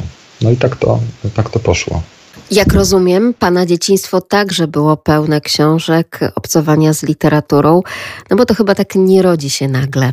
Tak, muszę, się, muszę tu się przyznać pani i, i słuchaczom, że będąc właśnie dziesięciolatkiem do tego stopnia y, uwielbiałem czytać książki, że po pierwsze nie wyobrażałem sobie zasnąć bez czytania e, i to dosyć szybko samodzielnego czytania, ale zdarzało mi się też dzwonić rano do mamy do pracy, bo takie to były czasy, że dzieci same chodziły wtedy do szkoły, a mamy już były w pracy. I mówiąc, że mnie boli brzuch albo czuję się przeziębiony i nie chcę iść do szkoły, właśnie po to, żeby doczytać to, co zacząłem, zacząłem czytać, czytać wieczorem. Więc tak, rzeczywiście moje dzieciństwo było, no, żyłem w otoczeniu książek i bardzo to lubiłem. Wagary z książką pod kocem. No proszę, no proszę. Nie wiem, czy takie rzeczy są udziałem jeszcze współczesnej młodzieży i współczesnych dzieci, plus ta oczywiście zarwana na czytaniu noc, a nie na grach na smartfonie. A jakaż to była książka? Jakie to były w ogóle książki? Jaką literaturę pan lubił? E, uwielbiałem e, dwóch panów na N. Uwielbiałem Nienackiego i Niziurskiego czyli e, historię pana samochodzika i przygody, e, przygody Tomka. Pamiętam, że tym się, e, tym się zaczytywałem. Czytałem też dziecięcą literaturę skandynawską, czyli Astrid Lindgren, czytałem Muminki, czytałem wszystkie te historie z, z Bullerbyn. No, to, był mój, to był mój świat, to była moja rzeczywistość, ale to były jeszcze czasy, bo to jeszcze była komuna, kiedy nie było o książki łatwo i zdobycie książki, a nawet wypożyczenie książki e, no, było, było, mm, książka była skarbem e, z mojej perspektywy. Dzisiaj natomiast mam wrażenie, że mamy nadprodukcję książek. Jest ich mnóstwo i czasami bardzo trudno z tego zalewu różnego rodzaju publikacji jest e, coś ciekawego, wartościowego wybrać. A taka książka wtedy wiązała się z emocjami, prawda, które towarzyszyły wyczekaniu, zapisaniu się na tę listę w bibliotece, czy też po prostu zdobyciu danej książki. Ja wierzę, że ta nasza rozmowa dzisiaj także pełna emocji zachęci Państwa właśnie do sięgnięcia również i do tych, czy w ogóle do tych książek Bogusława Janiszewskiego, który przypomnę jest naszym gościem, bo to prawda, tak wiele tej literatury dziecięcej, tak wiele tych książek na półkach, jeśli chodzi o kwestie literatury dziecięcej, że rodzic, nawet ten świadomy, o którym zaczęliśmy tutaj na początku tak ładnie mówić, czyli ten, który generalnie też interesuje się e, i swoim własnym dzieckiem, i tym, co warto mu zaproponować do czytania, gubi się po prostu. To prawda. Tym bardziej polecam bibliotekę jako, jako miejsce, w którym można się i dowiedzieć, i doświadczyć książki, jestem pod ogromnym e, wrażeniem, jak mocno i wspaniale rozwinęły się biblioteki w naszym, e, w naszym kraju. Oczywiście jak się zmieniły, prawda? A już naprawdę coraz więcej i jeśli chodzi na przykład o tak zwaną określaną w mediach głęboką prowincję, to często tam te biblioteki dzięki różnego rodzaju projektom i dofinansowaniu nie dość, że stają się takimi ośrodkami kultury, być może pan również z racji zawodu jako pisarz zapraszany na różnego rodzaju spotkania z czytelnikami prelekcji lekcje, ma szansę zobaczyć, że na przykład taka biblioteka to nie tylko oczywiście multimedialne centrum, to centrum spotkania z książką, ale na przykład z huśtawką przebiegającą przez e, całą salę, po to, żeby razem wspólnie gdzieś od e, jednego do drugiego miejsca się pochuśtać i wybrać jakąś książkę z półki, czy to dla dziecka, czy to dla rodzica, prawda? E, no właśnie, no, za mojego dzieciństwa dla mnie biblioteka była e, no, pewnego rodzaju świątynią, azylem, ale to, była, no, to było bardzo proste miejsce z książkami owiniętymi często w e, szary papier. A dzisiaj to są, dzisiaj biblioteki to są pałace, to są, to są Multikolorowe. Miejsca, multikolorowe, z komputerami, z szeroką ofertą warsztatów dla dzieci półkami książek i z y, kompetentnymi bibliotekarzami, którzy mogą doradzić. Trochę sobie teraz pomyślałem, że strzelam w stopę, no bo wolałbym, żeby już patrząc na to czysto y, biznesowo wolałbym, żeby rodzice kupowali moje książki. I poszli do księgarni, tak. Poszli do księgarni, a nie je kupowali. Ale proszę mi wierzyć, że y, doceniamy y, właśnie taką szczerość i zauważenie także bibliotek. Poza tym, to też jest tak, że nawet jeżeli jakaś książka, tutaj mamy do czynienia z całą serią, spodoba się dziecku, to nawet y, od razu myślimy o tym, że dobrze by było kolejną taką mieć na własnej półce, a nie tylko wypożyczając z biblioteki, więc byłabym tutaj spokojna także. No to oddycham z ulgą w takim razie. Mówiąc jeszcze o tej hybrydzie, zastanawiałam się, ponieważ mam tutaj tylko wyłącznie wersję PDF, czy to jest gruba czy chuda pozycja? No, powiedziałbym, że to jest książka y, średnia, to nie jest kobyła. Y, chodzi o to, żeby dziecko utrzymało ją w, w ręku, natomiast ma twardą okładkę, jest, jest solidna i, i, i wydana na ładnym, y, na ładnym papierze. Lubię oglądać swoje książki. I tutaj kolejna rzecz, prawda? Też zaczęliśmy od tych obrazków. To też jest szalenie ważne, że po prostu taka pozycja musi być no też piękna, prawda? Po to, żeby zachwyciła, po to też, żeby rodzic z radością spoglądał na taką książkę, ale przede wszystkim to dziecko, ten pana czytelnik. Więc tutaj też plus i y, za to, że to tak, a nie inaczej wygląda, bo to po prostu zachęca do kartkowania. Ja nie wiem, czy nasze książki są piękne, e, patrząc na, e, na, na styl Maxa. E, myślę, że one są intrygujące. Te, te rysunki, to też muszę się przyznać, że niektórzy rodzice, niektórym rodzicom nie za bardzo się podobają, szczególnie tym, którzy są przyzwyczajeni właśnie do takich uśmieszków, dużych oczu i zwierzątek w książkach dla dzieci. Tutaj jest dużo koloru, dużo dynamiki, różnego rodzaju też prowokacji wizualnej. Myślę, że mm, trzeba też zaufać, bo coraz y, więcej jest takich rodziców, którzy w tym ogromie ilustracji dziecięcej potrafią y, wypatrzeć coś nietuzinkowego, y, więc jak najbardziej tak, zgadzam się tutaj z Panem. Natomiast to już nie tylko i wyłącznie te przecież przedruki disneyowskie, jakie znamy chociażby bodajże, nie wiem, z początku lat 90., mhm. to już nie są tylko i wyłącznie takie książki. Po takie już raczej w ogóle nie sięgamy. To prawda ten rynek bardzo się e, roz, e, rozwinął. Ostatnio miałem w rękach, rzadko mam paradoksalnie w rękach książki dla dzieci, ale ostatnio przeglądałem książkę e, pana Samoilika ze Wpadliny i z, z, dużą radością jakby obserwuję, że no właśnie jest duża odwaga u autorów, żeby poruszać nie tylko kontrowersyjne tematy, ale również właśnie w taki sposób, który trochę kojarzy mi się z bardziej z y, animowanym filmem dla dzieci, gdzie, gdzie te postaci się czasami tłuką, czasami na siebie y, krzyczą, a nie zawsze są uśmiechnięte i miłe. Ten styl mi w jakiś sposób odpowiada, bo on chyba jest bardziej prawdziwy po prostu. Tak, nie jest udawany. Też mi się to nasunęło jak najbardziej. Czy zauważa Pan, że czytelnicy, w tym oczywiście dzieci i rodzice, mówiąc tutaj o książce dziecięcej, mają zaufanie do polskich autorów, często po nich sięgają, bo to też się tutaj bardzo przez lata zmieniło. No, mam wrażenie, że literatura dziecięca bardzo, y, bardzo fajnie się, y, się rozwija. To, co mnie czasem, no nie powiem niepokoi, ale kiedy oglądam y, na przykład jakieś listy mm, najlepszych książek, zdaniem jakiegoś tam wydawnictwa czy, e, czy czasopisma, to na tej liście na przykład z takiej dziesiątki no pojawia się na przykład siedem tytułów zagranicznych i trzy tytuły polskie. Mm, zagranicznych oczywiście przetłumaczonych na język polski.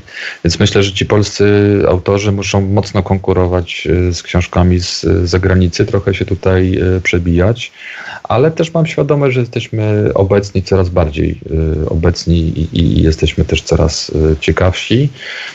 Co więcej, też obserwuję, że, że książki nasze, czyli polskich autorów literatury dziecięcej, zaczynają docierać za granicę.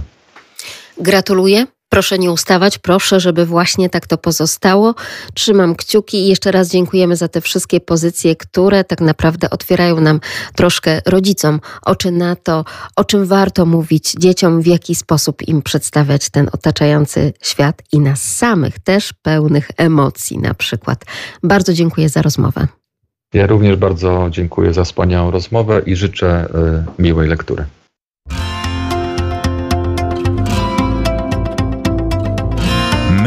Rodzice. A sprzed mikrofonu kłania się Magdalena Lipiec-Jaremek. Mówię Państwu do usłyszenia, jak zawsze, w każdy wtorek tuż po 22.